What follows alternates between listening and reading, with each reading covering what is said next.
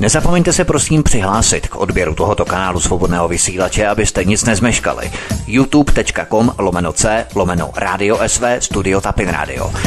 Dejte si prosím odebírat tento kanál kliknutím na červenou ikonku v horní pravé části obrazovky s nápisem odebírat a zaškrtněte také symbol zvonečku, abyste byli informovaní o nahrání každého nového pořadu. Tím také nepřijdete o čerstvé premiéry a rozmanité kauzy, které můžete dále sdílet na sociálních sítích.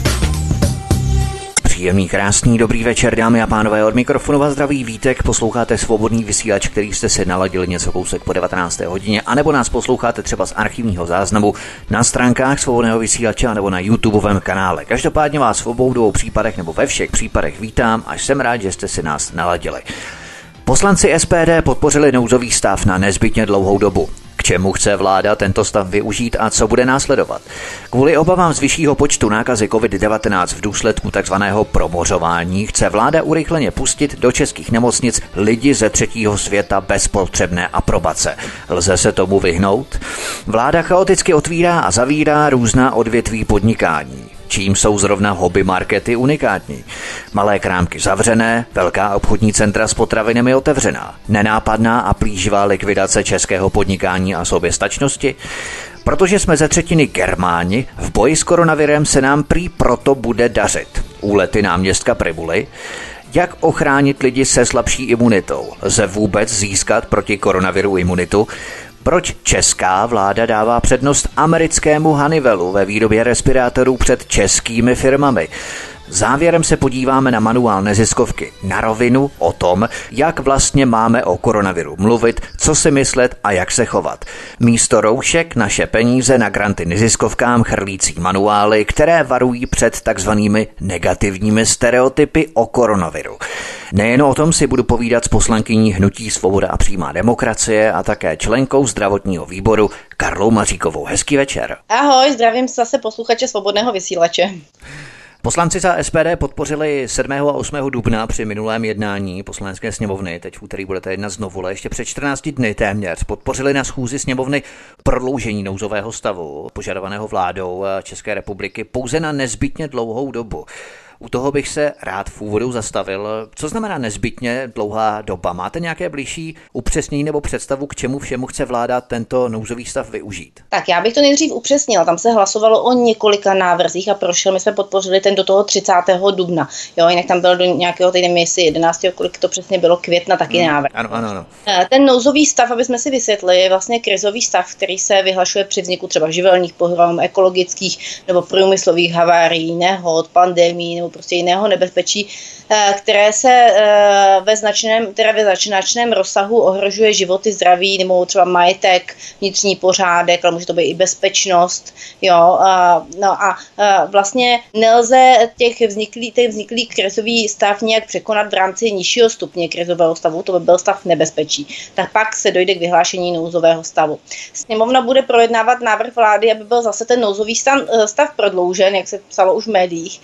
Stav Stav nouze totiž dává vládě takovou mimořádnou pravomoc. Ona v nouzovém stavu může například zajistit nákup, výrobu, distribuci těch ochranných a dezinfekčních prostředků.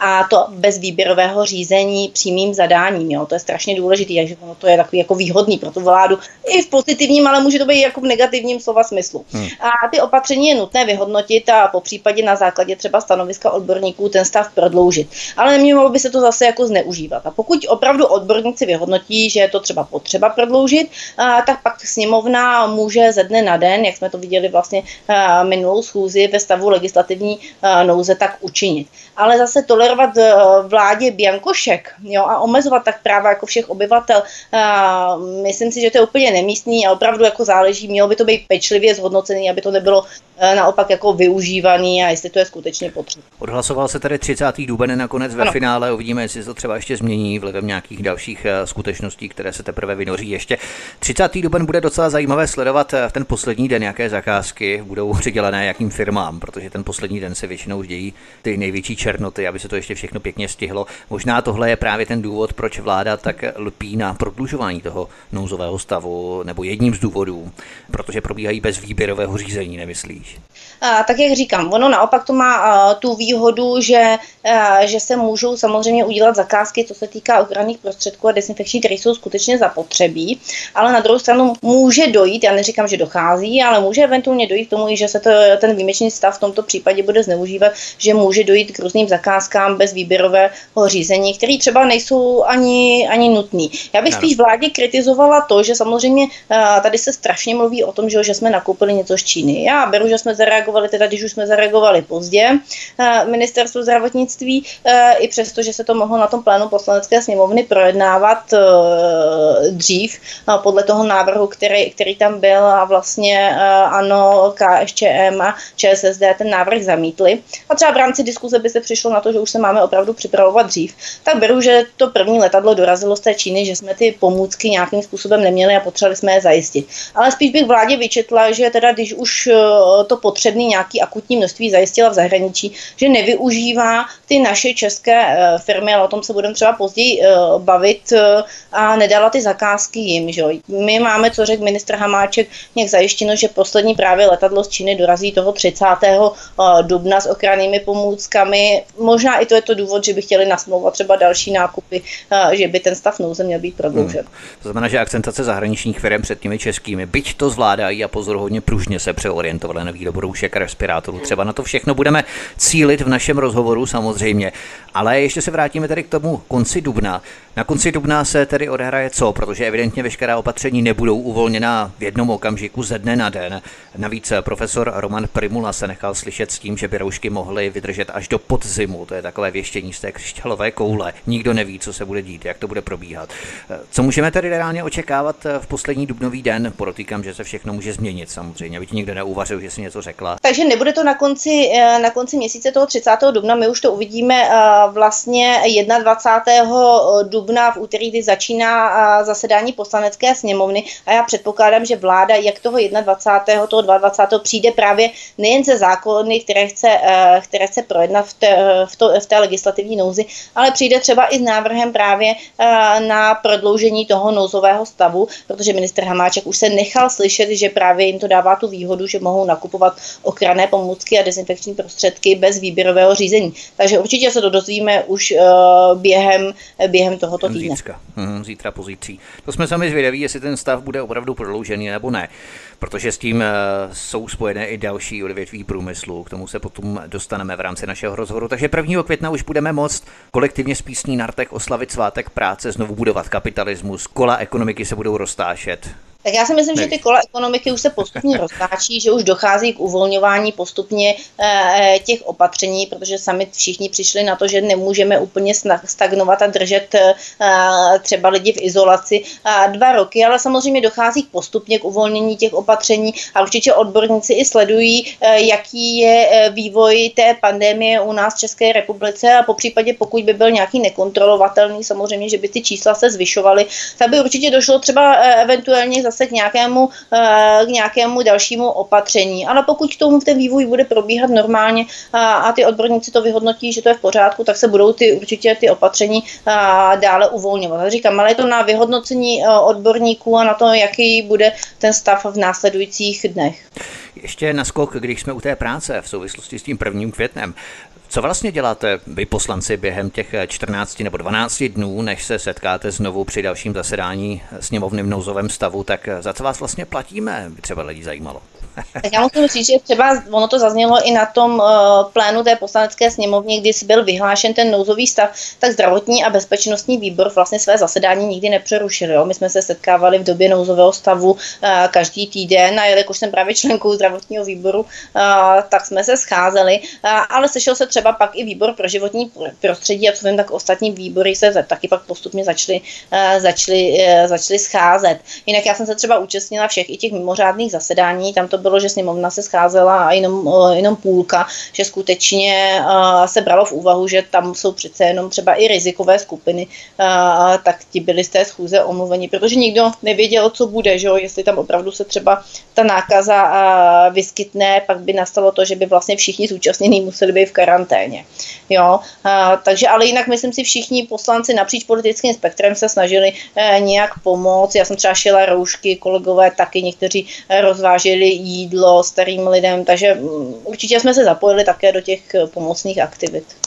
V rámci toho výboru pro životní prostředí mě třeba zaujala zpráva, bylo to tuším, proběhlo to na iDnesu před eh, zhruba 14 dny, že dva poslanci Pirátů, jeden z ANO a čtvrtý tuším z TOP 09 nebo STAN, teď si nejsem jistý, měli i navzdory opatřením za 300 tisíc jet na výlet do Islandu, na Island a do Grónska a tam se setkat s skupinami s ochranou nějakého zvířete, tuším sisly nebo co to mělo být a natání ledovců a tak dále. To nevíš, jestli z toho sešlo nebo ne v rámci toho výboru pro životní prostředí. Já to asi vysvětlím úplně od začátku. Ono ano. samozřejmě všechny ty výjezdní zasedání se schvalují počátkem roku a nikdo nevěděl, že bude nějaká pandemie existovala, takže výbor pro životní prostředí se schválil tuto cestu a tyto poslanci se na ní přihlásili. Tak to je taky taková aby... výmluva, ono se to může zrušit. A já to no, vysvětlím dokonce, jak to no, bylo. No. Tak a na tom uh, vlastně všichni věděli, jaký ten termín je a na tom vlastně uh, zasedání toho výboru došlo k tomu, že kdyby se ty opatření uvolnily, že ten termín vlastně platí.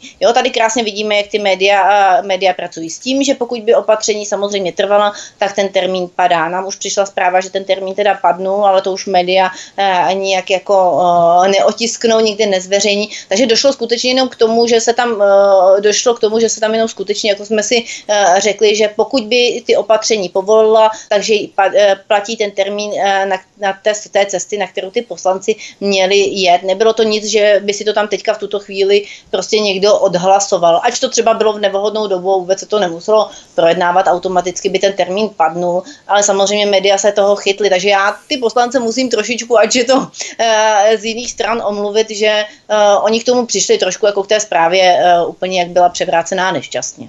To samozřejmě ano, ale jak jsem nadnesl, on, ten termín se může zrušit pakliže se dospěje k závěru, že opravdu ta doba není vhodná k tomu, aby hmm. si poslanci rajzovali po Evropě nebo po světě za státní peníze, když stát potřebuje ušetřit každou korunu na zdravotnické vybavení a tak dále. To znamená, že ten termín padl, 300 tisíc jsme ušetřili tedy.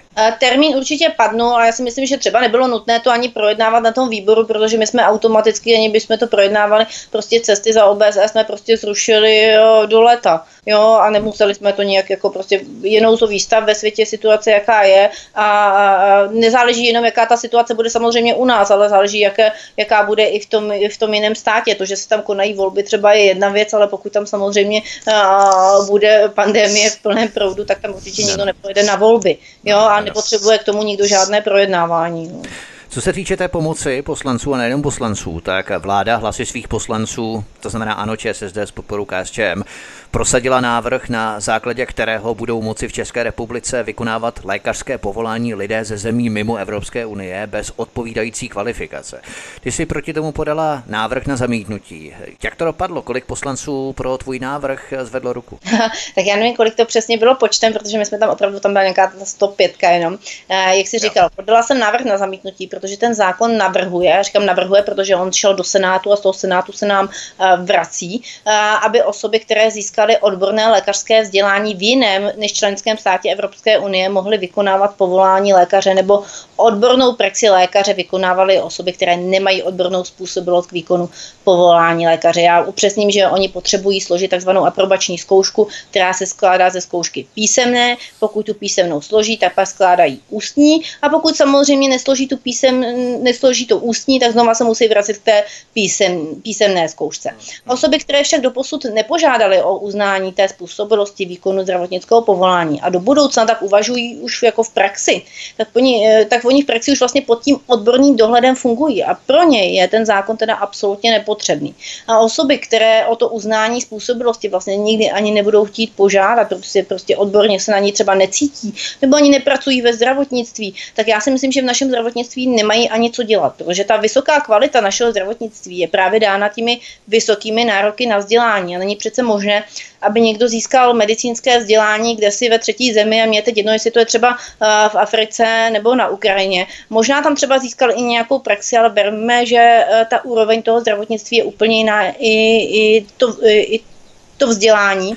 A a zde v České republice třeba vůbec ve zdravotnictví, jak jsem říkala, nikdy nepracoval a jenom protože nouzový stav, a, tak najednou a, byl povolán, že bude pracovat jako lékař, nebo i pod odborným dohledem, ale prostě mně to přijde, že to je opravdu hazard se zdravím a životy těch, těch našich občanů. A naopak to těm našim lékařům by ještě tu práci zkomplikovalo, protože oni musí uh, ty osoby dozorovat, oni nemusí pracovat samostatně.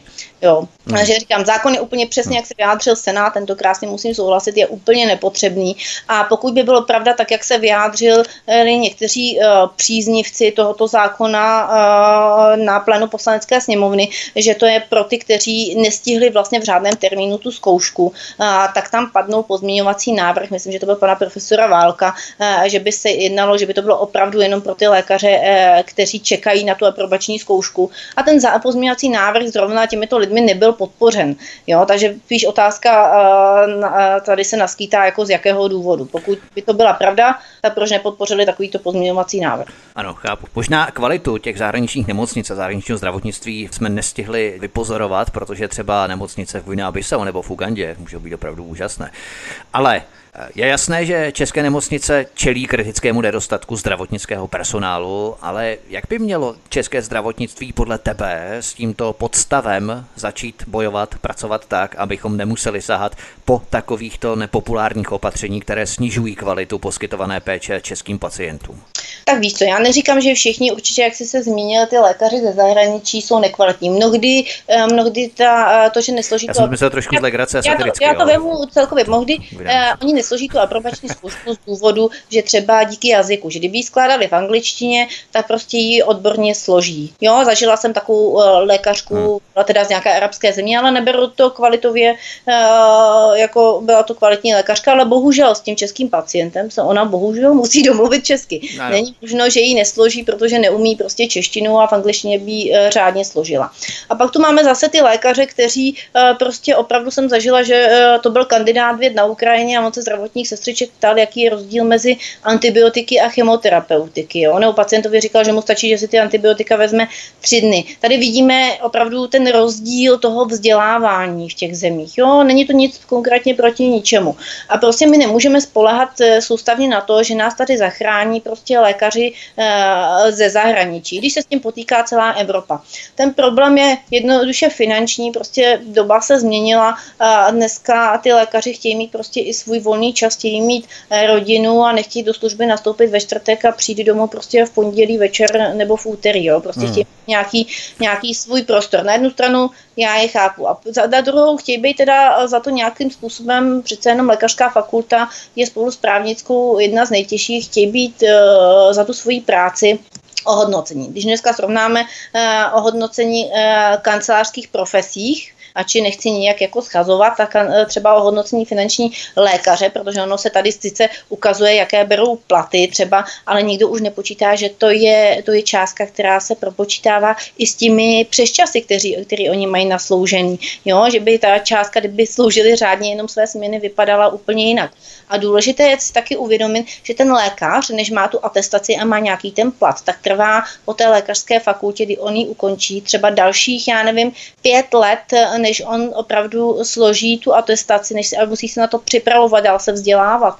Jo, a mezi tím ty platy zase nejsou nijak jako horentní. A když jsem koukala, kde jaké nemocnice nabízí lékařům po lékařské fakultě bez atestace platy, tak je to třeba 25 tisíc hrubého, jo, ten základ. Takže hmm. když srovná, že ten člověk opravdu studoval takto těžkou školu, má nějakou, nějak musí pracovat, musí se dál dovzdělávat, tak je to e, neohodnocení. A další ten problém je ten systém toho vzdělávání. Na to si lékaři strašně stěžují, že je strašně složitý, že oni kolikrát raději opravdu odejdou třeba do toho Německa, tam si udělají tu atestaci protože ten systém, já neříkám, že, eh, že úrovní kvality, ale systém toho je u nás tak složitý, že mnohdy ty lékaře odrazuje. Jo. Když jsou to kolikrát ženy, a, tak oni, než si udělají atestaci, tak pomalu dochází k věku, kdy už by měli jít na mateřskou. Ano, je, to, je to opravdu strašně problematický. A dokud ministerstvo nezačne tohle řešit, opravdu, ten, protože oni kdyby se jim nastala možnost, že ji složí rychleji tu atestaci a bude systém jednodušší, samozřejmě by se i dřív dostali k lepšímu platu a bylo by to pro ně motivační víc. No v podstatě s těmi přesčasy, jak si říkala, tak uh, jsem kde si četl statistiku, že pokud by lékaři nesloužili přesčasy a hodně přesčasů během každého měsíce, tak uh, by nemocnice skolabovaly, protože opravdu by neměli ten dostatečně kapacitní personál pro pokrytí veškerých služeb v rámci pacientů, v rámci péče. A jednak tady dochází k takovému paradoxu ohledně toho systému. Samozřejmě, že se jedná pod zastřešením celé Evropy, ale Češi, tedy nejenom, že si skládají atestace v Německu, ale dokonce i nastupují do nemocnic v Německu nebo v zahraničí na západní Evropě a k nám potom přicházejí cizinci z východu Evropy. To znamená, že na západní Evropě léčí pacienty cizinci naši a u nás léčí naše pacienty zase cizinci. To znamená, že v každé zemi v podstatě se posouvá ten geografický blok těch cizinců, kteří se posouvají v té určité skupině na západ o nějakých 500 až 1000 kilometrů tak bohužel ono je to pravda, ten problém nastává v celé Evropě. S tím je ten rozdíl, že naši lékaři samozřejmě, když jdou pracovat, e,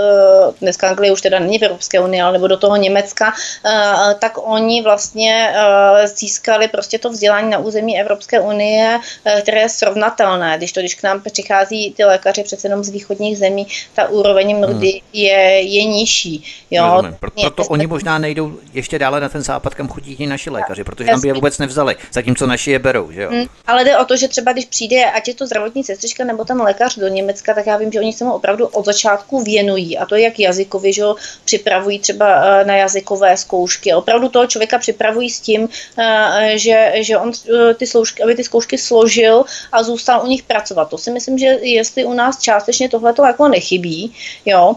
A, a další věc je taková, že prostě mm, tady padají různé návrhy, já s tím úplně nesouhlasím, Eh, že bychom to lékařům jako měli zakázat, nebo by si to vzdělání měli zaplatit, pokud by odešli do zahraničí. Já si myslím, že by to nebylo úplné řešení a to z jednoho prostého důvodu. Nastalo by to, že ten lékař by odešel třeba někam do Německa například. A on tam by dostal takový plat. Já si myslím, že zrovna třeba Německo by se k tomu i tak postavilo, protože by stálo o ty naše lékaře, že by jim dávali různé bezúročné půjčky nebo by to za ně uhradilo s tím, že on to pak uhradí v té dané zemi. Takže já si myslím, že by nedošlo ani k nějakému extra řešení, že bychom to prostě jako násilně zakázali, že by neodcházeli do zahraničí, takže by si museli to, eh, to vzdělání zaplatit, protože oni většinou z toho zahraničního platu eh, by neměli až takový problém to třeba, já nevím, za nějaký časový úsek splatit. Abychom se tedy vrátili zpět k tomu nouzovému stavu, protože my jsme se zasekli u těch nemocnic a u tohoto návrhu, tedy, který neprošel v rámci tvého protinávrhu, prošel ten návrh, že vlastně bude Česká republika přijímat eh, lékaře ze třetích zemí nebo ze zemí třetího světa bez potřebné kvalifikace. Abychom se tedy vrátili k tomu nouzovému stavu po dobu nezbytně nutnou. Diskutovali jste třeba na zdravotním výboře koncepčnost současného stavu, kdy vláda bez konkrétního plánu rozvolňování otevírá tu hobby markety, tam zase něco jiného. Mně to přijde, jako by si vláda dělala z nouzového stavu jakousi bomboniéru, kterou otevře a vždycky z ní něco náhodně vytáhne. Nepřijde ti to také tak? Tak samozřejmě diskutujeme tam různé, různé věci, e, taky jsme si e, tam řekli, že bychom chtěli kompletnější informace a že i veřejnost by si zasloužila jiné informace trošku jako bohatší, aby spíš byla schopná jako ty opatření respektovat, protože ono to došlo tak daleko, že e, díky různým těmto vyjádřením právě, že třeba otevření hobby marketu ještě s argumentem ministra Havlíčka, že mají provzdušněné stropy a nebo ministra Hamáčka, že by se jim jinak lidé nahromadili do parku, to je absolutně směšný teda, jo, tak parky tedy asi nejsou podle ministra Hamáčka dostatečně provzdušněné. Tak e, vzniklo díky tomu, že e, média tady udělali úplnou paniku, e, že tady rozdělujeme vlastně, už jsou rozděleny ta společnost na dvě skupiny. Jedna, která opravdu má z toho panickou hrůzu a kdyby mohli, tak v uvozovkách, nechci to zezmišňovat, řeknou, budou nakoupit pomalu ve skafandru. A druhá, která právě díky těmto různým argumentům už na ty opatření vyloženě kašle.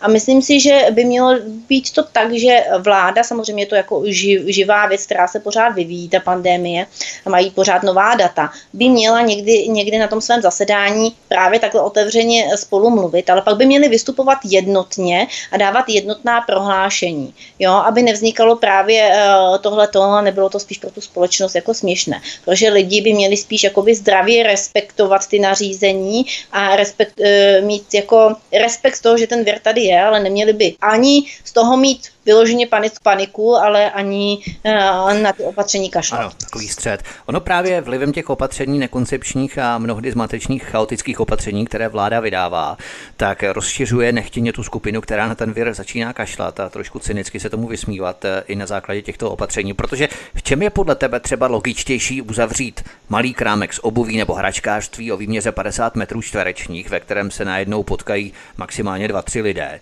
A naopak nechat otevřená velká nákupní centra s potravinami o výměře, nevím, 5000 metrů čtverečních se stovkou lidí procházejících mezi regály, i když s dvoumetrovými odstupy, které samozřejmě nevždy dodržují, zejména u pokladen ve frontách a tak dále. Není to postavené na hlavu proti logice prevence šíření nákazy koronavirem? Tak já nemohu říct si přímo, že vláda chce likvidovat malé podnikatele a živnostníky, ale tento způsob teda je pro malé uh, opravdu likvidační, jo? protože, uh, jak jsem říkala, uh, ve, ve společnosti si vyloženě vytvořila úplně jako nenávist proti těm živnostníkům, to už trvá trošku delší dobu, jo?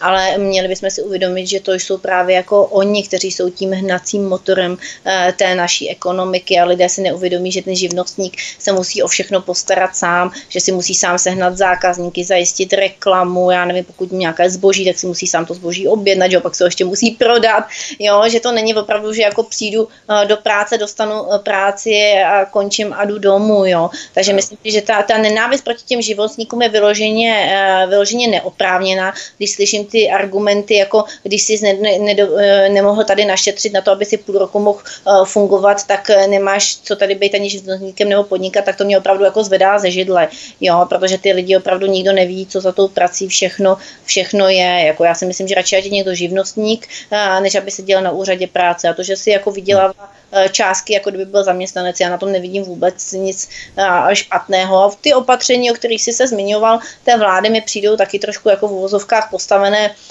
na hlavu, že se tady otvírá hobby market, kde je sice pěkný, že ve frontě lidi stojí s dvoumetrovýma odstupama, ale pak když jsme viděli, že mezi regálama, regálama se na sebe to námhle tlačili, tak jako myslím si, že to úplně jako ty opatření nemají úplně jako smysl. Ale ty čísla to ukážou až teďka v těchto dnech, jestli jako uh, to mělo nějaký vliv na to promoření nebo ne. No. Ano, ano.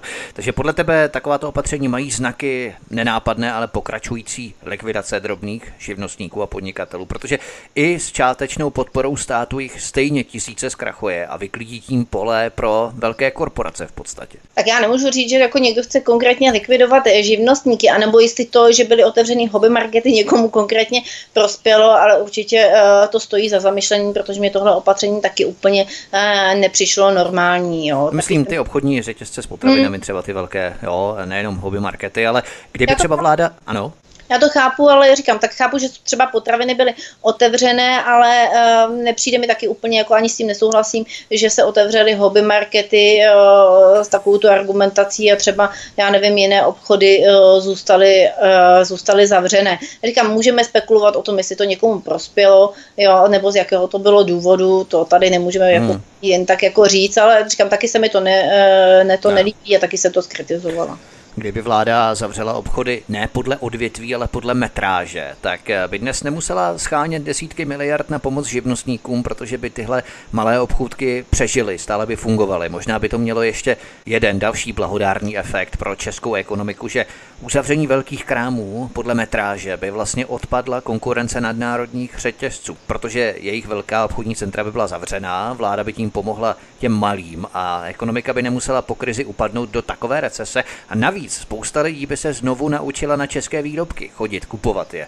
A víc peněz by zůstalo doma, o to méně peněz by odtékalo na dividendách do zahraničí a tak dále. Takže v podstatě všechno směruje k tomu, že uzavírání těch obchodů podle odvětví a ne podle metráže by eh, byl skutečně promyšlený tak, jak velkým korporacím usnadnit působení na českém trhu. Já tě samozřejmě nechci manévrovat do toho prostoru, aby si jednoznačně odpověděla, ale všechno tomu v podstatě směřuje ty eh, opatření podle metráže a ne podle odvětví. Já bych spíš řekla, že celý, celé to opatření uh, jsou strašně chaotická. Jo. Já beru, že ten první týden třeba vláda měla, nikdy to nikdo nezažil, ani, ani jednotliví ministři, ani uh, premiér, takže ten první týden se dal určitě pochopit, uh, že vařili tak jako uh, z vody a nevěděli, ale myslím Jasně. si, že měli pak možnost si sednout a připravit si nějaký jako plán, jak budou postupovat a myslím si, že v tuhle chvíli už je to jako neomluvitelný s tím, s jakým způsobem vystupují a co každou hmm. chvíli e, říkají. Jo? A to je od, od uzavírání a otevírání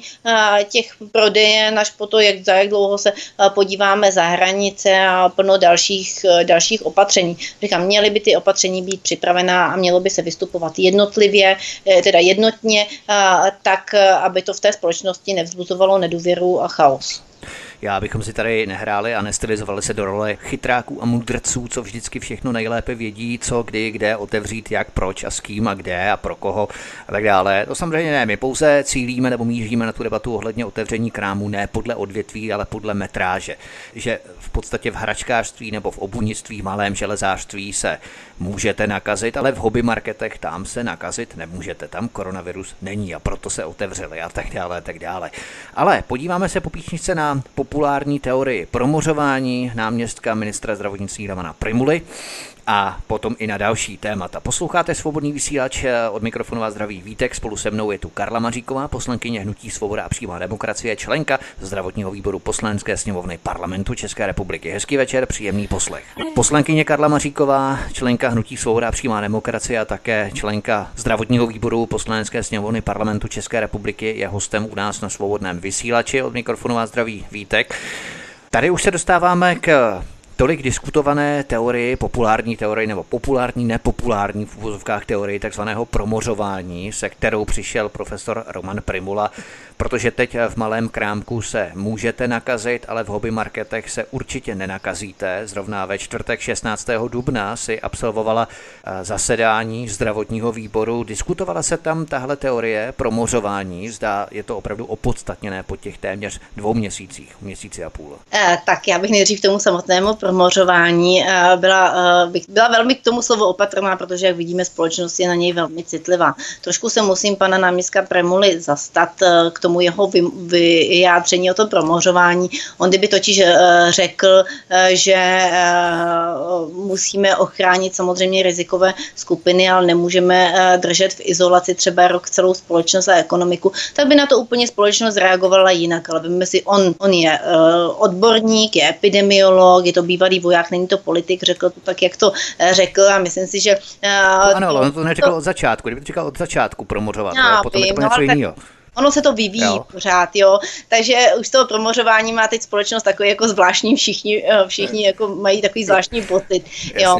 Eh, je, jak jsem říkala, není, eh, určitě nejde jako držet třeba dva roky v izolaci celou společnost, jo. Oni na základě nějakých dat došli k nějakým, k nějakým prostě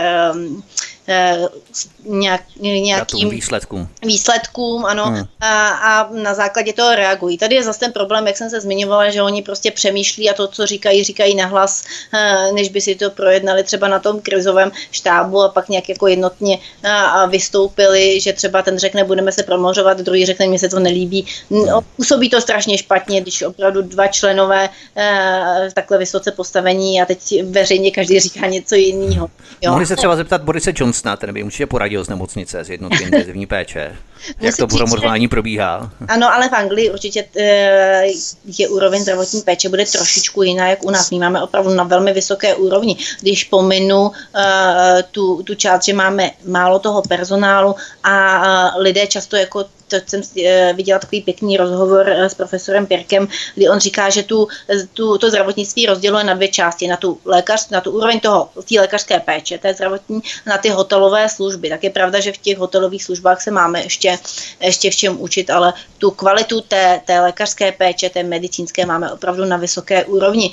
Ale hm, aby jsme se vrátili eh, k té původní otázce, oni se tomu věnují odborníci jo, a my nemáme důvod, důvod jim nedůvěřovat. Problém je prostě, jak jsem se zmínil, zmínila, té, ta nejednotnost toho vyjadřování eh, té vlády. A jelikož je to pořád živý, nějakým způsobem se to samozřejmě vyvíjí, oni vidí jiný data a podle toho samozřejmě eh, postupně reagují. Ale kdyby vystupovali jednotlivě a nejdřív si to asi probrali, tak by to na tu společnost mělo úplně jako, jinak by ta společnost na to pohlížela, mělo by to možná pro ní asi větší důvěru, protože když to srovnáme od začátku, eh, že společnost opravdu té vládě maximálně důvěřovala s těmi opatřeními, dneska dneska se dvě třetiny společnosti už těm všem opatřením pomalu smějí. A ten důvod bych viděla právě, právě v té nejednotosti uh, toho veřejného vyjádření. Nepřijde ti, že po těch dvou měsících, nebo téměř dvou měsících, 11. 12. května, to budou dva měsíce, kdy se podařilo pozastavit stoupající křivku nakažení a úmrtností způsobených COVID-19, jak si nadnesla, že česká veřejnost vládě maximálně důvěřovala v těch opatřeních, která postupně zaváděla, tak se veškeré tohle úsilí, zastavení ekonomiky, lidé v karanténě, doma, pohřbí doslova jedním šmahem, kdy se najednou prohlásí, budeme promořovat. Jaký vlastně měli smysl celé ty skoro dva měsíce v karanténě? Diskutoval se třeba i tento pohled na zdravotním výboře, abychom to nesváděli pouze na tebe, co ty si o tom myslíš a nikdo tě potom neuvařil, že si se někdo špatně nebo dobře. Tak uh, diskutovalo se tam třeba o tom, k čemu vlastně ty dva měsíce byly, když teď se najednou bude promořovat. Tak zaprvé si musíme uvědomit, já si jich trošku jako všech těch odborníků musím zastat, že za začátku nikdo nevěděl, jaký to bude mít vývoj. Že? V té Itálii já tuším, že to bylo, že jeden čísleněk, že jeden nakažený nakazí asi nějakých 5-6 dalších lidí. U nás to číslo z začátku bylo v průměru 1, na jednu osobu 1,8 jo, nakaženého.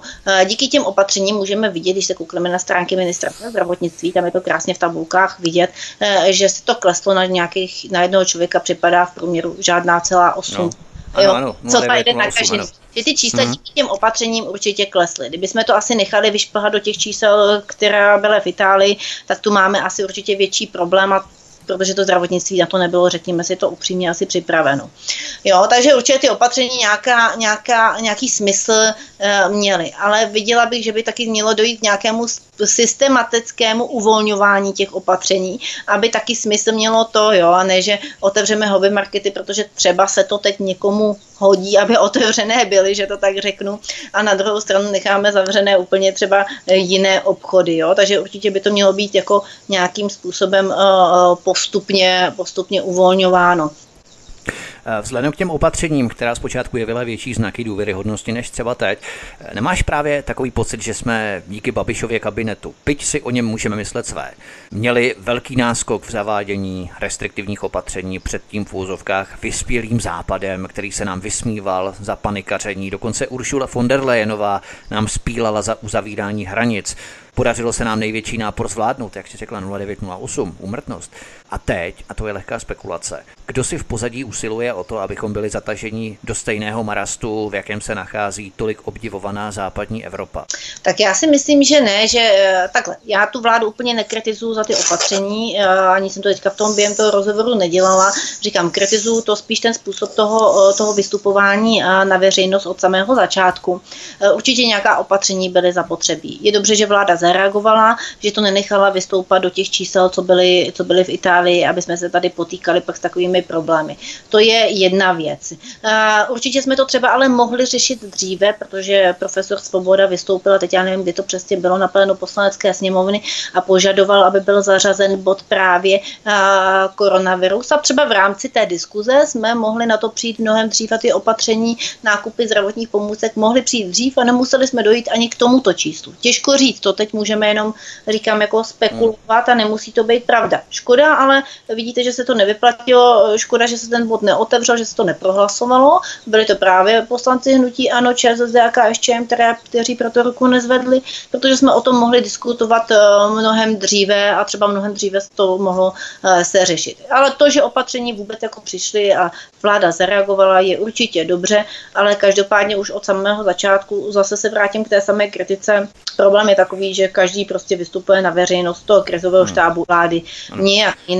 A no právě, že na začátku byla ta vláda jednotná, to byly ta opatření byla dobrá, skvělá. Jo? Já myslím právě, že teď když eh, se všechno podařilo, v podstatě ta úmrtnost se snížila, skvěle jsme se s tím popasovali, vypořádali, tak teď najednou začínají zmatkovat, ale ten první měsíc téměř, tak eh, ten byl právě že dobrý, ta opatření. Jo? Všichni no, fandili vládě. Jo? Opatření ano, ale už v tu chvíli vláda, když jsme pozorovali ty tiskové konference, už tam jako zpočátku uh, si bylo vidět, že prostě nejsou domluveni na tom, co kdo bude, uh, bude říkat. Jako jo. On pak samozřejmě uh, byl že jo, předsedou toho krizového štábu pan Bremula, pak se to asi zrušilo zrušilo, jo, takže už tam vidíme, že prostě asi to úplně jako ne, nebyli domluvení tak jak, tak, jak měly být, tak postupuje to je to čím dál horší a ta společnost to čím dál víc pozoruje. Jo? No. Takže já říkám, nejsou ty opatření, neříkám, že byly špatný, to určitě ne, je dobře, že vláda zareagovala, ale zase je pořád od začátku ten problém, že prostě to vystupování bylo nejednotné a postupně uh, to vyvalo ve společnosti to, že to rozjelo společnost na ty,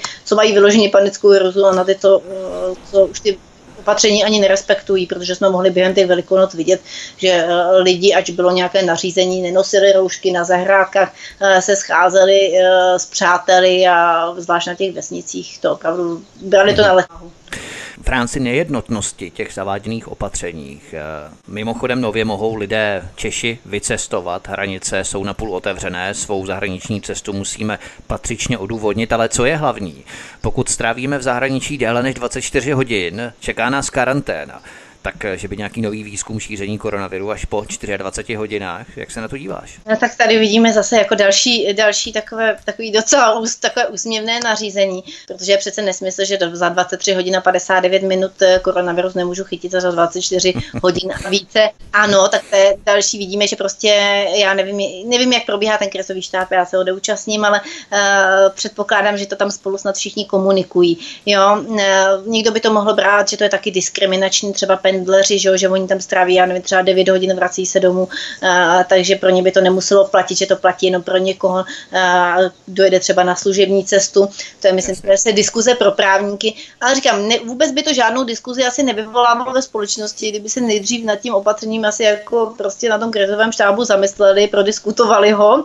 A, možná, měli tam určitě odborníky, že, jak co se týká z řad právě epidemiologie jo, a dalších a i z řad a měli by to je samozřejmě probrat eh, pro a proti a co to může vyvolat té společnosti.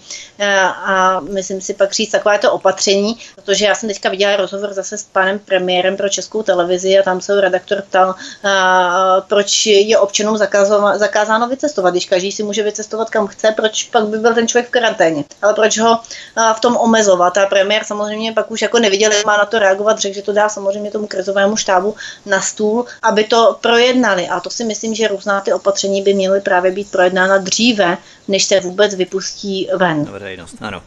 Mimochodem náměstek eh, ministra zdravotnictví profesor Roman Primula zaperlil ještě dalším výrokem, že Čechům se v boji s koronavirem daří proto, že jsme prý ze třetiny Germáni. Mně to přijde jako totální eugenický žvást. To mně připadá jako kdyby chtěl pan Primula navodit dojem, jak jsou Germáni ti silní a díky jejich genům dokáží ti churaví slované koronavirus přežít. Nepřijde ti to také tak? Tak já mám za to, že jsme teda slované, ale eh, já nechci pana profesora kritizovat, protože já se opravdu vážím jako odborníka, ale jak jsem řekla, on není politik, prostě je to odborník, je to epidemiolog a on říká věci tak, jak je prostě, prostě v tu danou chvíli myslí, jak se to vyvíjí. Říká je bez korektnosti a, eh, a prostě eh, nejsme na to takto zvyklí, že jo? jsme zvyklí slyšet všechno prostě už upraveně a korektně. A, tak já myslím, že od vás na to nejsme zvyklí tady na svobodném vysílači. V mimochodem, minimálně od SPD. Ano, ale ty vyjádření té vlády. Ale zase se vracíme k tomu, že opravdu by eh, si měli nejdřív něco projednat eh, na tom krizovém štábu a všichni ty, co se vůbec do médií eh, v rámci toho vyjadřují a, a pak by teprve mělo, mělo padnout, padnout nějaké jako vyjádření. No, tak bylo to takové jako nešťastné, i když samozřejmě pak na to společnost reagovala, že ho, že ho skritizovala. No. Diskutoval se třeba na zdravotním výboře úhle pohledu, jak v důsledku promořování ochránit lidi se sníženou imunitou, jak by tohle stát dokázal logisticky zajistit za normálního fungování společnosti, když tedy vypustili tu teorii o takzvaném promořování. Tak já myslím, že nyní vidíme, že vlastně uh, ty opatření se za, začínají postupně uvolňovat a, a odborníci to sledují a za pár dní uvidí, jaký to má vliv na šíření té nákazy a podle toho se bude postupovat, předpokládám, dál, že se budou dál rozvolňovat ty opatření. No a pokud by došlo k nějakému zvratu, eh, že to má eh, negativní vliv na šíření té nákazy, tak samozřejmě eh, předpokládám, že ty opatření se budou zase, budou zase utahovat šrouby. Já bych to nechala ten vývoj, určitě na tom vývoji a na tom, jak to uvidí ty odborníci. Jo? Promořování má přece smysl jenom tehdy, když lze v populaci vypěstovat imunitu u silných jedinců, kteří onemocněním projdou, vytvoří si protilátky a nebudou tedy už dále fungovat jako šiřitelé. A právě k tomu se dostávám teď, protože jeho korejští vědci ve svém výzkumu zjistili nebo objevili, že pacienti vyléčení z COVID-19 se tímto virem nakazí dokonce mnohem rychleji než během prvního cyklu nakažení, což svědčí o obrovském potenciálu mutace koronaviru. Není ve světle takovýchto informací teorie promořování naprosto nemyslitelná, protože při každém cyklu místo toho, aby se počet nakažení snižoval, by naopak ve vlnách umíralo stále více a více lidí. Tak řeknu to takhle, já eh, se vyjádřím velice laicky, protože nejsem epidemiolog, eh, abych, abych úplně dávala fundované odpovědi. Jasně. Ale samozřejmě to, co si řekl úplně na začátku, to platí. Pokud ten vir projde tou společností, eh, ty silní jedinci se s ním nakazí, je uvozovkách teda promoří, řekněme, tak on samozřejmě v té společnosti jakoby zeslábne a nejsou ohroženy právě, ty rizikové skupiny. Toto není nic špatného. To je jedno, jestli to řekl pan profesor Primula nebo kdokoliv, je to prostě pravda. Jo, to se ho jako musím se jich prostě zastat, je to tak. A uh, viry prostě uh, mutují to tak, tak je. A samozřejmě možno, že pokud je zmutuje, že se zakazí ten jedinec znova. Jo? Ale říkám si, je to, jak bylo řečeno, je to ono, to je živý a oni sami ty odborníci že ho, čekají na vývoj v té společnosti, jak, jak ta společnost na to bude reagovat, když se ty, ty opatření uvolňují a, a, a podle toho budou postupovat dál. Uvědomme si, že my jsme v České republice nikdy za poslední, jakoby, já nevím, třeba tahle ta vláda, nebo za poslední 30 let jsme nestáli nikdy před pandemí, jo? nikdo s tím nemá zkušenosti, uh, takže zase bych úplně, úplně jako bych nekritizovala všechno. Hovoří se totiž o vakcinaci. Mnohé farmaceutické firmy závodí ve vývoji vakcíny proti koronaviru, aby si to jako první nechali patentovat a vyrýžovat na tom co největší balík. V Dánsku například už to uzákonili, farmaceuti oslavují, jak je to úžasný krok pro lidstvo. Ale právě ona rychlá mutace koronaviru během několika týdnů, protože to není mutace standardně, kdy s každou sezónou ten chřipkový virus prodělá určitou odlišnou modifikaci mutace a vakcína z minulého roku třeba na to nefunguje a tak dále, ale právě tento koronavirus mutuje velmi rychle, velmi prudce během několika týdnů. Tak to vlastně všechno naznačuje, že jakákoliv vakcína, než by se vůbec stihla rozdistribuovat mezi obyvatele, už by byla zastarala a koronavirus by prodělal modifikaci, na kterou by ta vakcína nefungovala. Jaký je tvůj pohled, případně pohled kolegů ve zdravotním výboře, kteří se třeba zajímají vakcinací. Má vůbec smysl vakcinace jako taková? Žádná vakcína ještě není ani jakoby mm, žádná taková neexistuje. Já si myslím, že všechny tyhle ty e, mediální prezentace jsou strašně předčasné. Kdo ví, jestli nějaká bude a kdy bude. Pak se můžeme vůbec bavit o nějakém očkování a mezi tím odborníci budou vědět samozřejmě, jak ten vir reaguje v té společnosti. To je třeba SARS vymyslel sám. Jo takže může se stát i to, ale může se stát, že bude pořád mezi náma, zeslábne ten vir, bude se, jak se bude chovat. To všechno je strašně, strašně předčasný. Jaký je tvůj názor na takzvané chřipečkáře, kteří se cynicky vysmívají koronaviru, že má lepší marketing, že stačí jen paralén, čaj s citronem, vyležet to a za pár dní bude všechno v pohodě, OK? Lze to vůbec srovnat koronavirus COVID-19 s obyčejnou chřipkou? Eh, tak já jsem se už o tom zmiňovala, že ta média opravdu vyvolala v lidech neskutečnou paniku. Já jsem to sama musím říct na sobě, že jsem to pocitovala, že když jsem šla na první jednání sněmovny, jak jsem si vzala respirátor, přesto ještě roušku a, a, a brýle, tak ono ty opatření není nikdy dost, ale člověk by měl být vždycky rozumný. A přesně uh, ta, spole, ta média rozdělila tu společnost na dvě skupiny lidí, jak jsem říkala, na ty, co, co úplně to v nich vyvolalo strašnou paniku. Ono to v začátku byla velká, velká část, aby řekla klidně i dvě třetiny a, a postupně ta panika u některých opadala. Na tu druhou, která to už teďka v současné době bere na lehkou váhu a úplně a, to ignoruje. Ono ani jedno není určitě dobře, protože bychom měli mít spíš zdravý respekt. A to před každou nemocí. Jo, já nechci říkat, že eh, brát na lehkou váhu koronavirus a eh, říkat, že to je jako chřipečka. Ono, i když proděláte pravou chřipku, tak eh, máte horečky. Není to, lidi často srovnávají chřipku jenom s běžným nachlazením, ale tak to není. Chřipka, na chřipku se umírá, prostě je to taky velký zátěž pro, velká zátěž pro organismus.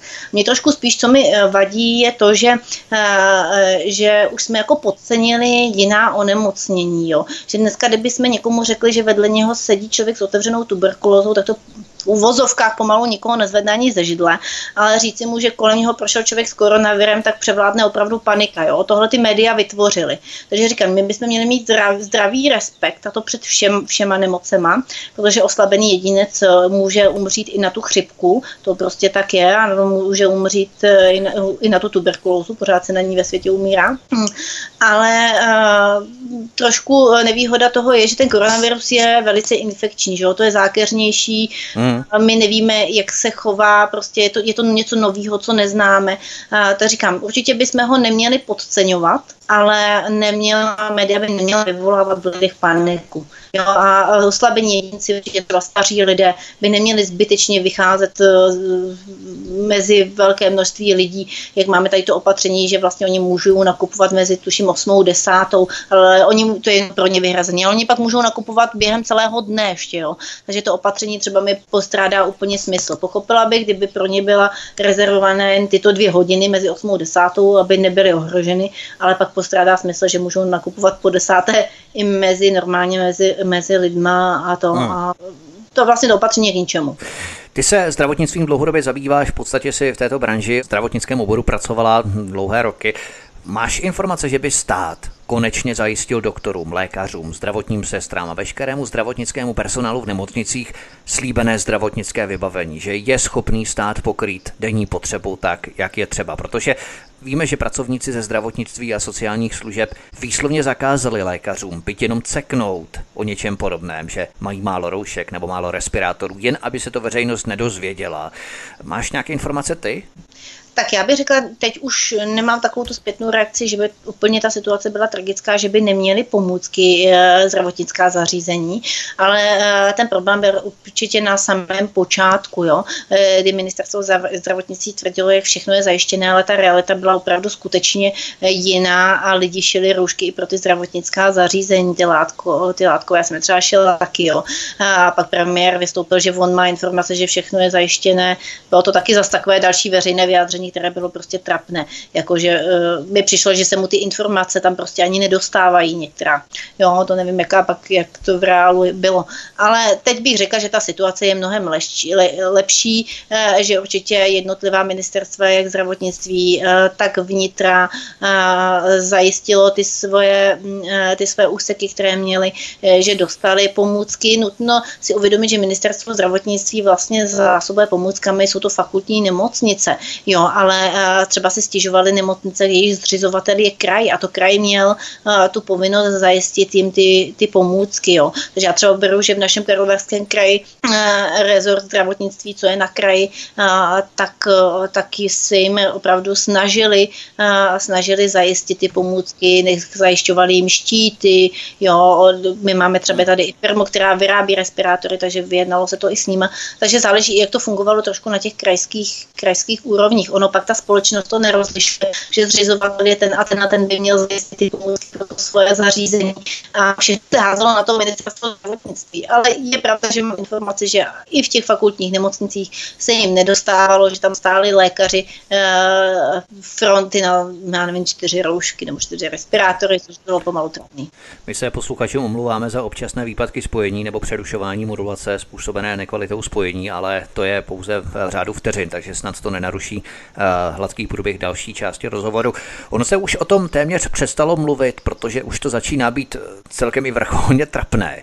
Ale přece jenom nemáš pocit, že lidé mají roušky spíše kvůli vlastní snaze, než kvůli přišpění státu. Že ani v takové, na první pohled, prkotině se stát není schopný o své občany postarat náležitě. Co potom, kdyby vypukl natvrdo nějaký válečný konflikt, když ani pitomé roušky nejsou schopní zajistit? Tak je fakt, že vláda, když nařídila, že, že máme mít zakrytá nos a ústa, že máme nosit roušky, tak bychom mohli taky říct, že se o to měla postarat a měla je občanům dodat. To je určitě pravda. Mě překvapilo, že třeba Slovensko nechalo šít roušky textilkám, náš stát se o to neobtěžoval přitom by měli taky samozřejmě zase práci, by hmm. měli lidi, že bylo to ekonomicky pro naši zemi výhodné. Je krásný, že lidi byli solidární a šili ty roušky. Na druhou stranu, jak říkám, stát o tom měl, jak jsi říkal, měl se snažit zajistit. To, že jsme na to nebyli připraveni, je jedna věc, nikdy jsme se s tím nesetkali. Já jsem se zmiňoval, že pan poslanec Svoboda navrhoval zařazení tohoto bodu. Jak říkám, kdybychom třeba o tom diskutovali mnohem dříve, mohli jsme mnohem dříve řešit, že jsme si měli, že jsme měli roušky, respirátory a další ochranné pomůcky nakoupit. Jo? To přišlo samozřejmě s tím, kdy přišla ty opatření a jak rychle vláda zareagovala. No buďme rádi, že zareagovala aspoň v tuto dobu. K té prevenci se dostaneme po písničce, kterou detailně rozebereme. Naším hostem je Karla Maříková, poslankyně Hnutí Svoboda přímá demokracie a také členka zdravotního výboru parlamentu České republiky. Od mikrofonová zdraví vítek, vaším společníkem je svobodný vysílač a po písničce jdeme dál hezký večer. Poslankyně Karla Maříková, členka Hnutí Svoboda přímá demokracie a také členka zdravotního výboru poslanecké sněmovny parlamentu České republiky, zůstává stále naším hostem na svobodném vysílači od mikrofonová zdraví vítek. A my se vrhneme na prevenci, kterou jsme začali rozebírat před chvilkou. Zda vláda jako taková působila opravdu preventivně a předčasně před vypuknutím samotné pandemie koronaviru. Myslíš si, že stejně jako s migrací, tak i se zdravím lidé rezignovali na prevenci. Nejenom vláda, nejenom česká vláda, ale i lidé. To se týká nejenom před zásobení potravinami, základními léky, ale hlavně včasným nákupem roušek, když ještě byly na skladě. Bylo možné podle tebe tuto situaci předvídat? Jak jsi se zařídila třeba ty, hlavně kdy? Protože my jsme všichni pozorovali čínský scénář lednu a málo kdo si tehdy ještě dokázal představit, že by podobná opatření, která jsme viděli na čínských videích, mohla dorazit až sem k nám do Evropy, do České republiky. Vzpomínám si, že už dokonce v únoru tohoto roku nebyly na skladě v lékárnách ani roušky, ani respirátory.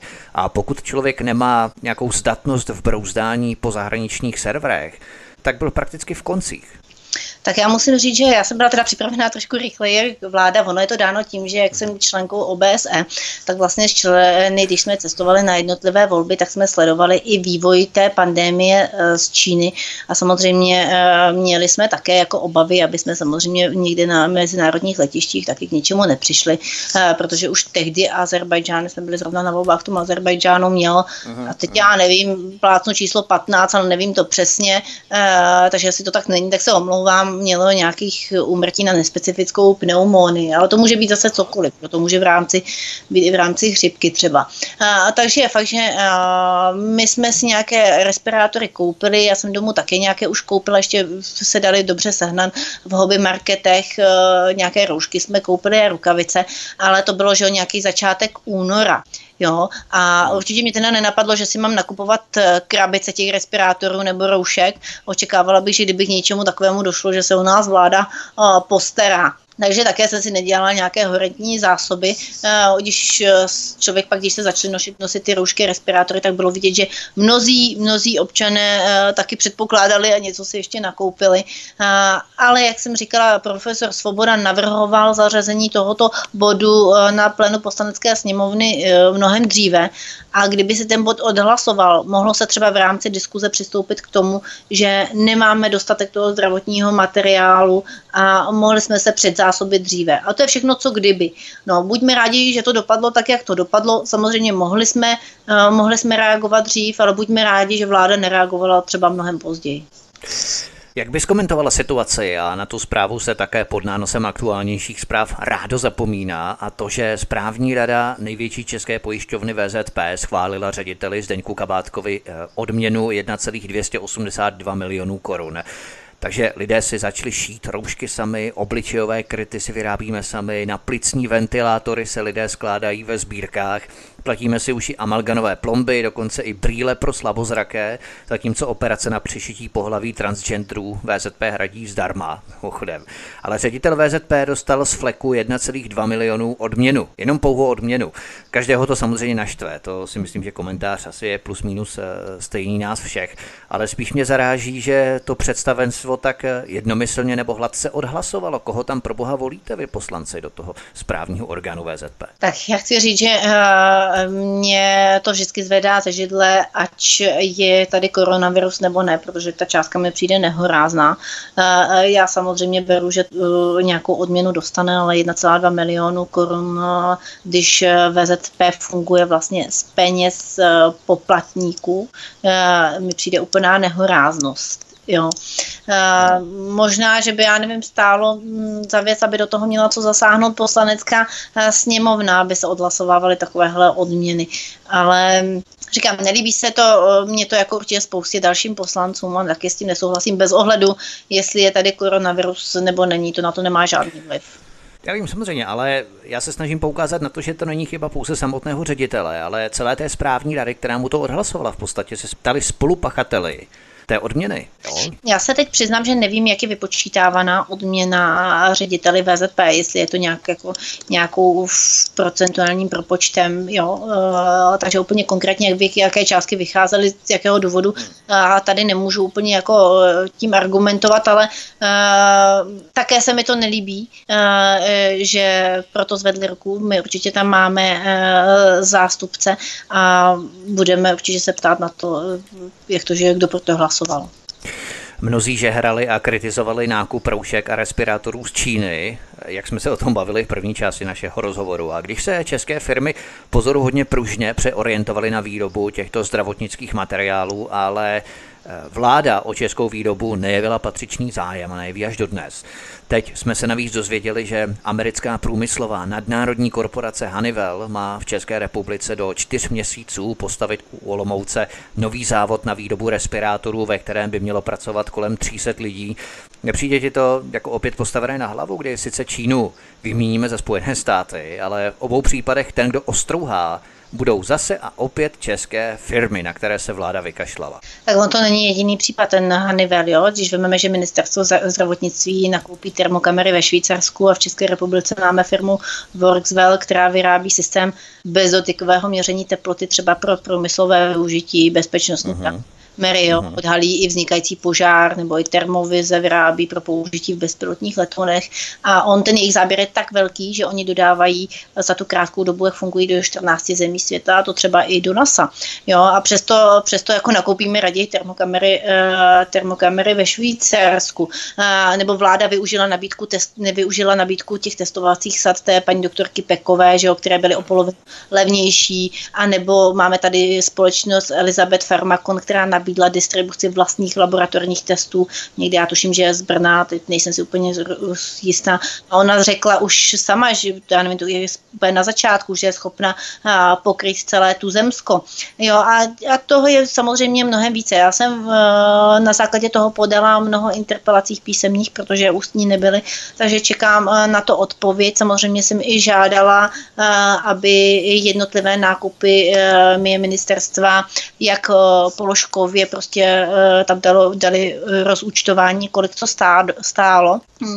Chápu, že určitě, jak jsem říkala na začátku, nebylo možné nikde jinde zajistit takové množství pomůcek a Čína prostě vyrábí v takové množství, že ji eh, nikdo prostě nemůže trumfnout. To je jedna věc, já proti Číně nic nemám. Ale jakmile prostě bylo, bylo zažehnáno to nejhorší, tak určitě vláda měla využít naše firmy, které se nabízely a ne, že třeba laxně ani, ani nereagovala, protože to, že podpoříme naše firmy, podpoříme i naší ekonomiku a jako hrát mrtvého brouka, že někomu ani neodpovím. A já to věřím, že jim neodpověděli, protože já jsem napsala mnoho e-mailů uh, ministrovi a dalším členům a taky jsem se třeba nedočkala ani odpovědí.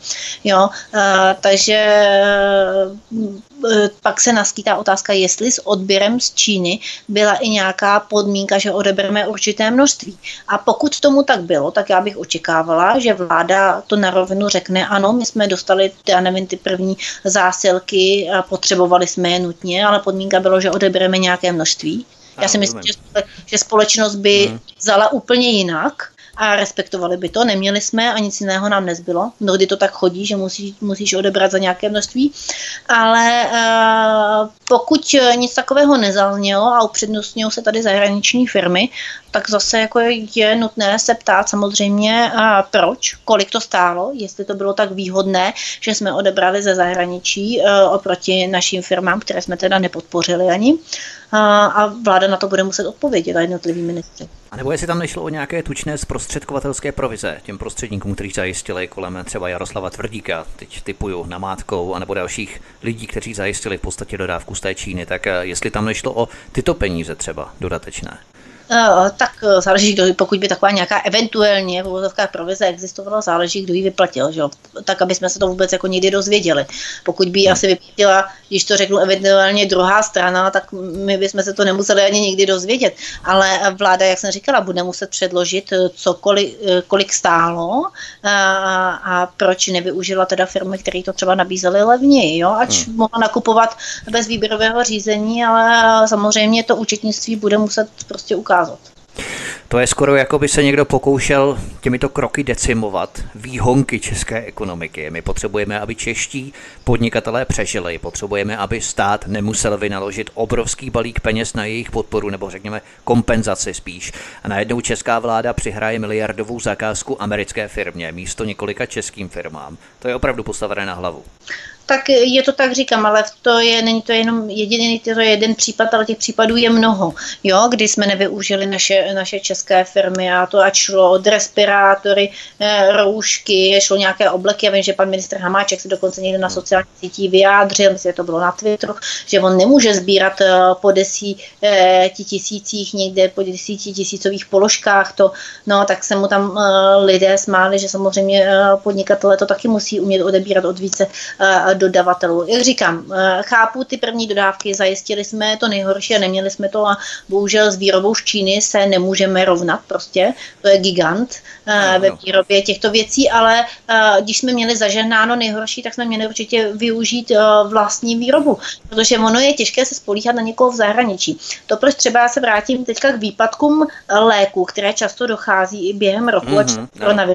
tak je to právě z důvodu, že se to vyrábí všechno, se ta výroba se přesunula do zahraničí, většinou do Číny. Jo? A, a jakmile tam naskytne nějaký problém, tak dojde, dojde, dojde k výpadku uh, toho léku na našem trhu a my strašně dlouho čekáme zase, než, než se ta výroba obnoví a dostane se k nám. A to, to klidně může dojít, kdyby tam byla nějaká opravdu obrovská ta pandemie, by se do Číny vrátila, že tak prvotně by Čína zajišťovala ten svůj trh. A, a už jenom z toho důvodu jsme se měli, měli, máme snažit prostě podpořit ten náš, aby jsme nebyli závislí na zahraničí, protože kdyby se cokoliv stalo, a, a, tak aby jsme měli prostě kam sáhnout takzvaná lokální ekonomika nebo podpora lokální ekonomiky. Ale já zase chápu postoj Jana Hamáčka, což je tedy jediný postoj asi, který chápu u něj v jeho případě, že on chtěl vlastně tu zakázku odbavit, eh, tu poptávku odbavit najednou, než aby musel po těch desítkách nebo stovkách sánět ty obleky různé. Takže on to chtěl prostě všechno najednou, šmahem, sakum prásk. Jo, to zase, tomu zase rozumím. Tak určitě chápu, že se to nakupuje jednodušeji. Já to beru u těch prvních zakázek, ale pak už se měli samozřejmě poohlídnout, kde nakoupí u nás a jak jsme schopni přizpůsobit tu výrobu. Jo? Hmm, jako, hmm. Tím, že eh, nepodpořím ani v malém množství tu naší firmu, no tak ona vyrábět nebude, ale pak se může stát, že někde v tom zahraničí, odkud budeme to brát, a jedno, jestli to je Čína nebo Amerika teďka, a, tak může se stát, že nám nebude moc najednou dodat to velké množství, ale my jsme nepodpořili a, tu naší fir, ty naše firmy, tu naší ekonomiku a nemáme teďka kam šáhnout, jo. Takže hmm Určitě beru, potom... pokud, ano, pokud ta situace byla akutní, beru, že eh, se nebralo ohled na to, kde se bere, měli jsme to zajištěno v Číně, ono tam není úplně jednoduché obchodovat, kdo o to něco ví, to není jako, eh, jako u nás, proto asi taky pomohl pan prezident, že jo, kdo tam měl kontakty, já na to nehledím nějak špatně, protože eh, bylo evidentní, eh, že třeba ministerstvo zdravotnictví to nešlo a není to tím, že by byly prostě jako špatní, ale ono na tom čínském trhu není úplně jed, ten obchod jednoduchý, jo? hodně věcí se tam platí hotově v horentních eh, částkách, takže čekat, že si něco objednám a pak zaplatím fakturu, Mohli jsme vidět, jak přeplatili američani eh, že jo, na letišti přímo ten letoun s ochrannými pomůckami, který měl mířit do Francie. To je přesně, přesně ten důvod, že prostě tam se platí cash. Jo. A, takže určitě do toho zasáhli lidé, kteří mají zkušenosti obchodovat na tom čínském trhu. To já určitě vládě nijak nevyčítám, ale jakmile, jak jsem se už několikrát zmínila, bylo zažehnáno to nejhorší, vláda se měla snažit poohlédnout a podpořit naše firmy, uh, protože to budeme určitě v budoucnu potřebovat. Ano, ty firmy by se mohly potom ještě navíc posilovat v rámci té určité specializace výroby na nějaký průmysl, nějaké odvětví, na který by se orientovali a tak dále. To potom samozřejmě spolu všechno souvisí. Ale přikročme k dalšímu tématu. SPD zejména v tomto těžkém období tvrdě kritizuje vládu, která nehledá úspory v pozastavení dotací solárním baronům, projektům pro nepřizpůsobivé nebo politickým neziskovkám. A právě těm bych se chtěl na konci našeho pořadu rozhovoru věnovat. Neziskovka s názvem Na rovinu za dotace a granty místo reálné pomoci sepsala manuál o tom, jak smíme o koronaviru mluvit, abychom se nedopustili Hamáčkovi předsudečné nenávisti a nestali se tak nebezpečnými pro naše okolí. Cituji. Vystupujte proti negativnímu chování, včetně příspěvků na sociálních sítích, namířených vůči určitým společenským skupinám. Konec citace.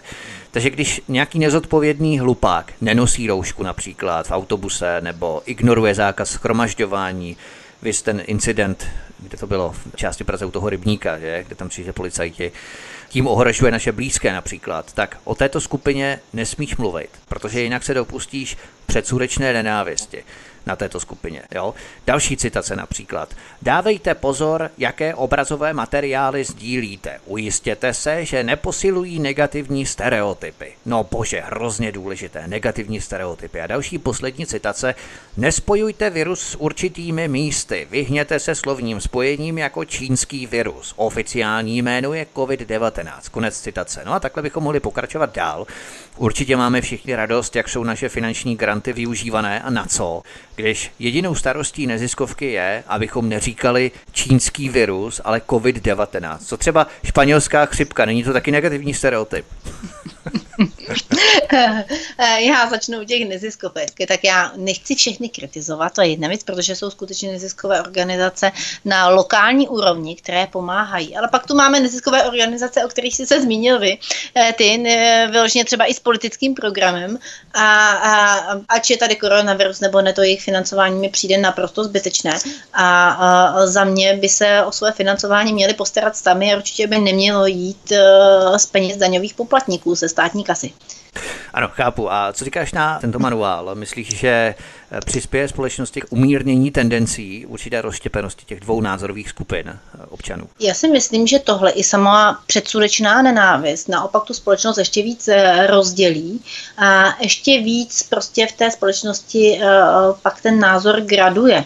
Jo, já si nemyslím, že to, že budeme násilně někomu zavírat pusu, tu společnost stiší.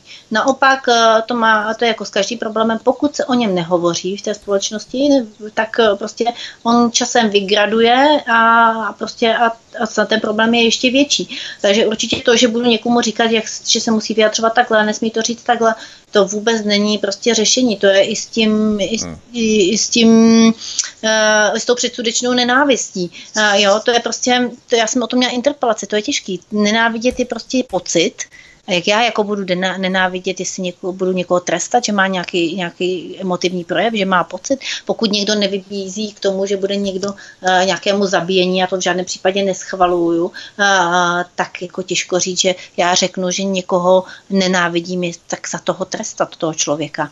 Jo? Takže naopak já si myslím, že tu ta společnost to bude ještě víc to, tohle to rozděluje. Já ještě ocituju poslední jeden bod z toho manuálu, protože to mě úplně rozsekalo. Cituji. Vyjadřujte vděk a podporu zdravotním pracovníkům, lidem v první linii a dobrovolníkům a tak dále. Konec citace. Já jsem velmi rád, že právě tento nařízený vděk neziskovka do manuálu zahrnula, protože přesně o tohle lékaři stojí. Lidé každý den přece děkují spontánně lékařům, zdravotním pracovníkům, doktorům, eh, jo, zdravotnickému personálu v nemocnicích, protože jsou to úžasní hrdinové dnešní doby, kteří opravdu riskují životy za nás všechny. Stojí na té nejrizikovější oblasti, samozřejmě. Ale ode dneška jim začneme děkovat, protože nám to doporučila neziskovka. Jo. Není to úžasné? No, úplně to, eh, úplně to hraničí až trošku jako s totalitou, že nám někdo bude nařizovat, jestli bude někomu vděčný nebo ne. Eh, já myslím, že tady je úplně viditelný, že takováto nezisková organizace eh, prostě určitě nemá být financovaná ze státních peněz.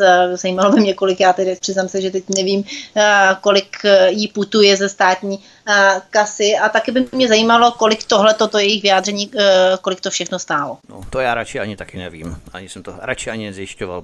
Jenom závěrem, my jsme na svobodném vysílači na facebookové stránce svobodného vysílače sdíleli třeba videa, kde v severovelském městu v Anglii, respektive Velké Británii, v severním Velsu, sešly kozy, divoké kozy z kopců do města, tam se začaly krmit živým plotem, anebo v Argentíně eh, zase lachtani zavítali do obchodního centra, něco neuvěřitelného, to taková zajímavá videa. Pandemie koronaviru sice řádí ve více než 160 zemích, ale příroda si stejně prostě jede podle svého zaběhaného scénáře tisíce let, dokonce se jí v mnoha případech díky uzavření továren a fabrik ulevilo, vzduch se pročistil, vys eh, ty obrázky ze severoindického státu Punjab, eh, kde po deseti letech se vzduch pročistil natolik, že jsou vidět eh, nižší Himaláje dokonce. Příroda se spamatovává a to se dotklo také vašeho zvířectva, kdy vám dokonce přibyl divoký pár kachen, že?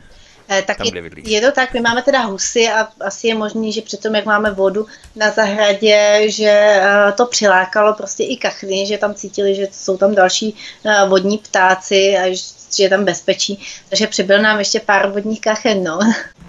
Jaký je vlastně rozdíl, teď mě možná někdo bude kamenovat, ale já se stejně zeptám, jaký je rozdíl mezi husou a kachnou? No tak jako, teď nevím, co, jak bych ti to jako definovala, ale na první pohled to poznáš. Ona i ta husička jako je drobní, ta kachnička je teda drobnější jo. oproti té husičce, jo. Mně to nikdy nepřijde, když koukám na naše husy, a když je pak vidím vedle sebe, eh, tak to tak je to hodně vidět, jo, že ta husa je vedle mm-hmm. té kachničky jako veliká, no asi by se to dalo rozdělit, že jo, podle masa a to, a tak přiznám se, já nejsem takový odborník a naše husy jsou na dožití, oni nejsou na jídlo, takže mě to jako moc jako nezajímá, jak je rozdíl mezi masem. Jasně, rozumím. To je docela zajímavé, ale v rámci těch divokých kachen, které k vám přivítali, znovu všude tolik lidí, tolik domů, tolik baráků a usadí se zrovna u poslankyně a pak, že zvířata nejsou chytrá, že? No, teď já se zase nechci někdy nějak dotknout, aby někdo neřekl, jak je hrozný, že tady srovnávám lidi a zvířata, ale... Ne, ne, ne, to nemyslím, oni, to myslím v rámci těch zvířat. Jenom samozřejmě ty zvířata jednají nějakým způsobem půdově a my jsme vývojem uh, přestali hodně tu přírodu a ty věci kolem sebe uh, vnímat, je to i moderníma technologiemi a ty zvířata jsou samozřejmě pořád nucení jako používat ty svoje instinkty oproti nám a v tom je asi ten rozdíl. No. Ale mně spíš šlo o to, že se usadili zrovna u vás, jo, zrovna u poslanců poslankyně, že si vybrali zrovna tebe jako poslankyně, že mají tak docela zrovna dobrý takovýhle smysl. poslankyně, viď? no.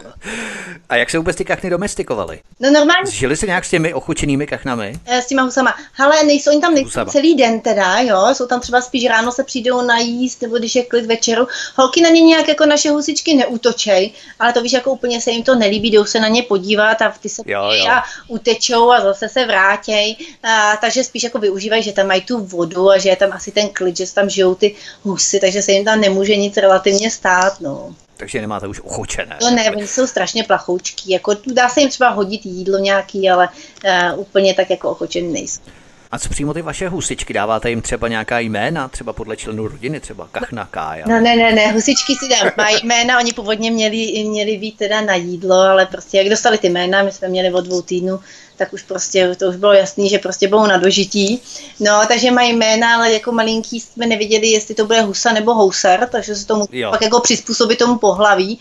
Takže uh, s paní Čvachtový je pan Čvachtá. Uh, Kalimerko to bylo takový univerzální, tak to zůstalo, to je housar. No a z Klofánka, to jsme mysleli, že bude kluk je paní Klofánková, že? Uh, tak je to holčička, no to nám teďka snesla vajíčka a máme housátka. To je trošku takový čendrový zmatek lehce. No, no, no. A co ta housátka? Vám se mají vylíhnout housátka? Už se vylíhla nebo ještě se nevylíhla? Už se nám některá vylíhla, potvora nám nezasedla teda, a, tak jsme museli dát do líhně. No a dneska se nám zrovna v 9 hodin vylíhlo další. Jo. Oni se teda líhnou tak nepravidelně, to jsme nečekali, takže mají od, od sebe kolikrát 12 hodinový rozestupy.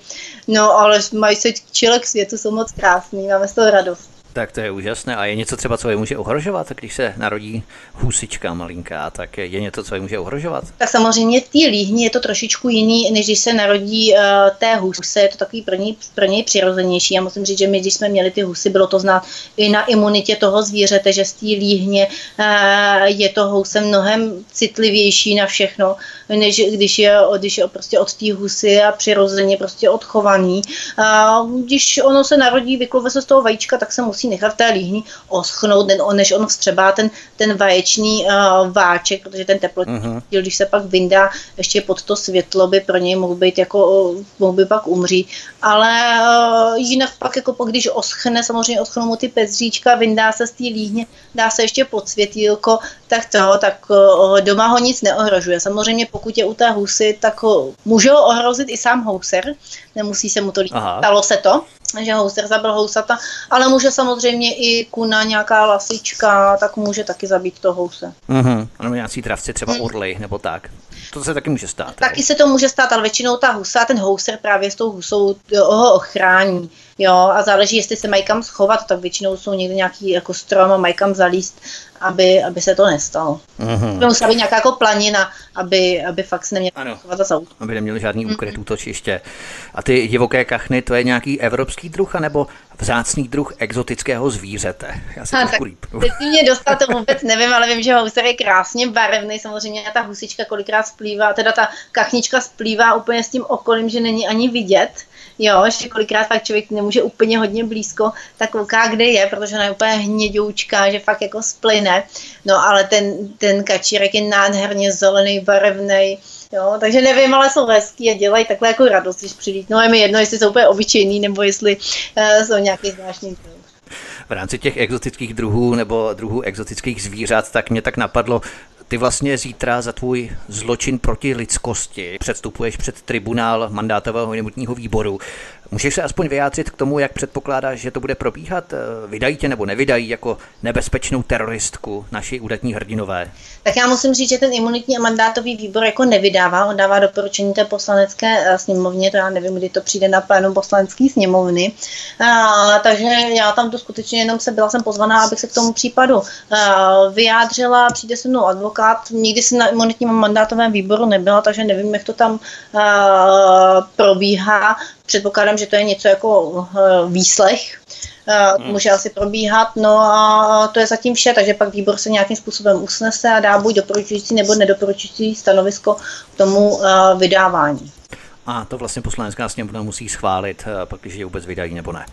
Samozřejmě je to jenom doporučující hmm. stanovisko, ta poslanecká sněmovna záleží, záleží, jak to pak odhlasuje. Já chci jenom no, no. říct, že ať poslanecká sněmovna vydá nebo nevydá toho poslance, a to je jedno, jestli se teď jedná o mě nebo ne, a tak to trestní stíhání, jak si třeba mnozí občané myslí, ono nekončí. Protože samozřejmě nikdo není poslancem navždy, ono, pokud by ten člověk. Přesně tak, oni si počkají, oni jsou ano, si počkají. Ten pokračoval v tom svém další, znova by byl zvolený v mandátu, tak znova uh, se žádá o jeho vydání a znova to zase prochází přichází znova a musí o tom poslanecká sněmovna hlasovat, ale jakmile jednou, a to jedno, jestli za dva, za čtyři roky prostě skončí mandát tomu poslanci, tak to trestní stíhání samozřejmě pokračuje. Já jenom abych posluchačům vysvětlil, proč jsme neudělali s tebou speciál hodně tvého případu.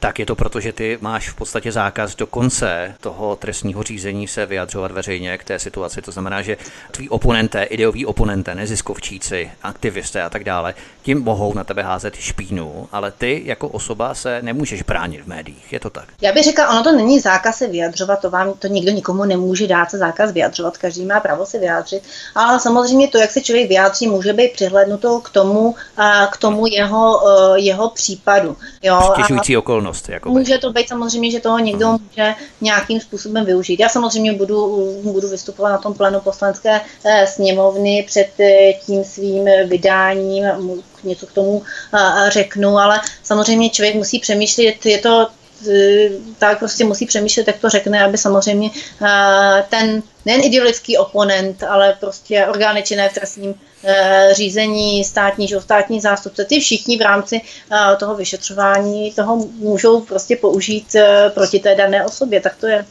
Takže až budeš moc, nebo až nějakým způsobem pomine ta nejobtížnější situace, tak rádi tě podpoříme a uděláme s tebou rozhovory na tohle téma, protože to je velmi důležité. Na to se teď pozapomíná pod pandemí koronaviru, že v podstatě ty jsi první příklad, na kterém oni chtějí se vyzkoušet, jak ta předsudečná nenávist, takzvaná předsudečná nenávist, bude vlastně fungovat, že? Tak eh, já nevím, jestli to bylo v rámci jako úplně předsudečné nenávisti. Ono se to tak všechno zamotalo úplně jako dohromady. Že? Hmm. Já můžu jenom říct, že to podal samozřejmě komunální politik z mého volebního eh, kraje. Nepodala to žádná muslimská obec, nikdo, nikdo, nikdo jiný. Nemůžu nikoho... Já se právě, že to byli ti manipulátoři, tak to nebyli oni. Nemůžu konkrétně, nebyli, ale nemůžu konkrétně Aha. říkat ničí jméno. Eh, Jasně, rozumím. Takže můžu říct jenom tohleto. A samozřejmě to se to nikdo nebere, že jo, samozřejmě v potaz, že je to vložně politická kauza. Já z toho důvodu říkám, je to politická kauza. A, a to, jak to bylo uveřejněno v těch zprávách ministerstva vnitra, že tam vlastně bylo uveřejněno, že proti mě byly zahájeny úkony, úkony trestního řízení. Já jsem jenom chtěla říct, že samozřejmě úkony trestního řízení jsou zahájeny a když ten člověk eh, byl jemu sděleno obvinění a je stíhán, jo, a k tomu vlastně ani ještě nedošlo, jo, a přesto tam tohleto zaznělo při ročním předstihem v té zprávě ministerstva eh, vnitra, takže ono to má všechno takovou jako zvláštní souhru eh, a možná, že s časem se to prostě všechno otevře a, a uvidí se, co... To jsou záhady, to jsou záhady. Každopádně, až ta, eh, řekněme, situace nejvíce přitěžující tobě pomine, tak určitě se v úzovkách budu těšit, protože těšit se není na co, jo? tohle, ale budu se těšit tak metaforicky na to, až ten rozhovor uděláme a vysvětlíme skutečně ty největší podrobnosti, které kolem toho panují a samozřejmě největší záhady, které kolem toho panují, protože to je opravdu takový exemplární příklad, první příklad, taková, řekněme, vlaštovka i ta husa, která letí a kterou oni chtějí se střelit jako letící kachnu spíš tak, lame duck, tak eh, to je něco podobného, kdy oni si chtějí vyprecizovat a ten nástroj eh, vybrousit, tak aby opravdu pro ty další případy už měli umetanou cestičku, jak to vlastně pomocí té legislativy všechno provádět. My jsme se bavili o tom, že příroda skutečně jede neměným tempem, rozkvétá, bují, pučí, přichází krásné jaro, plné života a naděje, kterou si zachovejme, abychom si třeba zrovna tohle léto 2020 náležitě užili. Kájo, já ti moc děkuji za dnešní rozhovor a za všechny informace a budu se těšit někdy příště, třeba už i, až budeš kontrolovat i další volby, což bude znak toho, že pandemie koronaviru na celém světě fakticky už pomíjí a všechno se vrací do starých kolejí. Rád na to vzpomínám, na ty časy. Doufám, že se co nevidět vrátí. Díky, Kájo, hezký večer. A tobě taky a i posluchačům Svobodného vysílače krásný večer. Tento i ostatní pořady si, milí posluchači, stáhněte na stránkách Svobodného vysílače anebo zavítejte na náš YouTubeový kanál youtube.com lomeno C lomeno Radio SV Studio Tapin Radio a tady prosím klikněte na tlačítko odebírat vrchní v horní pravé části obrazovky, abyste se stali odběrateli, pravidelnými odběrateli a posluchači našich pořadů Studia Tapin Radio Svobodného vysílače. Prosíme, pomožte nám s propagací kanálu Studia Tapin Rádio Svobodného vysílače CS. Pokud se vám tento nebo jiné pořady na tomto kanále líbí, klikněte na vaší obrazovce na tlačítko s nápisem Sdílet a vyberte sociální síť, na kterou pořád sdílíte. Jde o pouhých pár desítek sekund vašeho času. Děkujeme.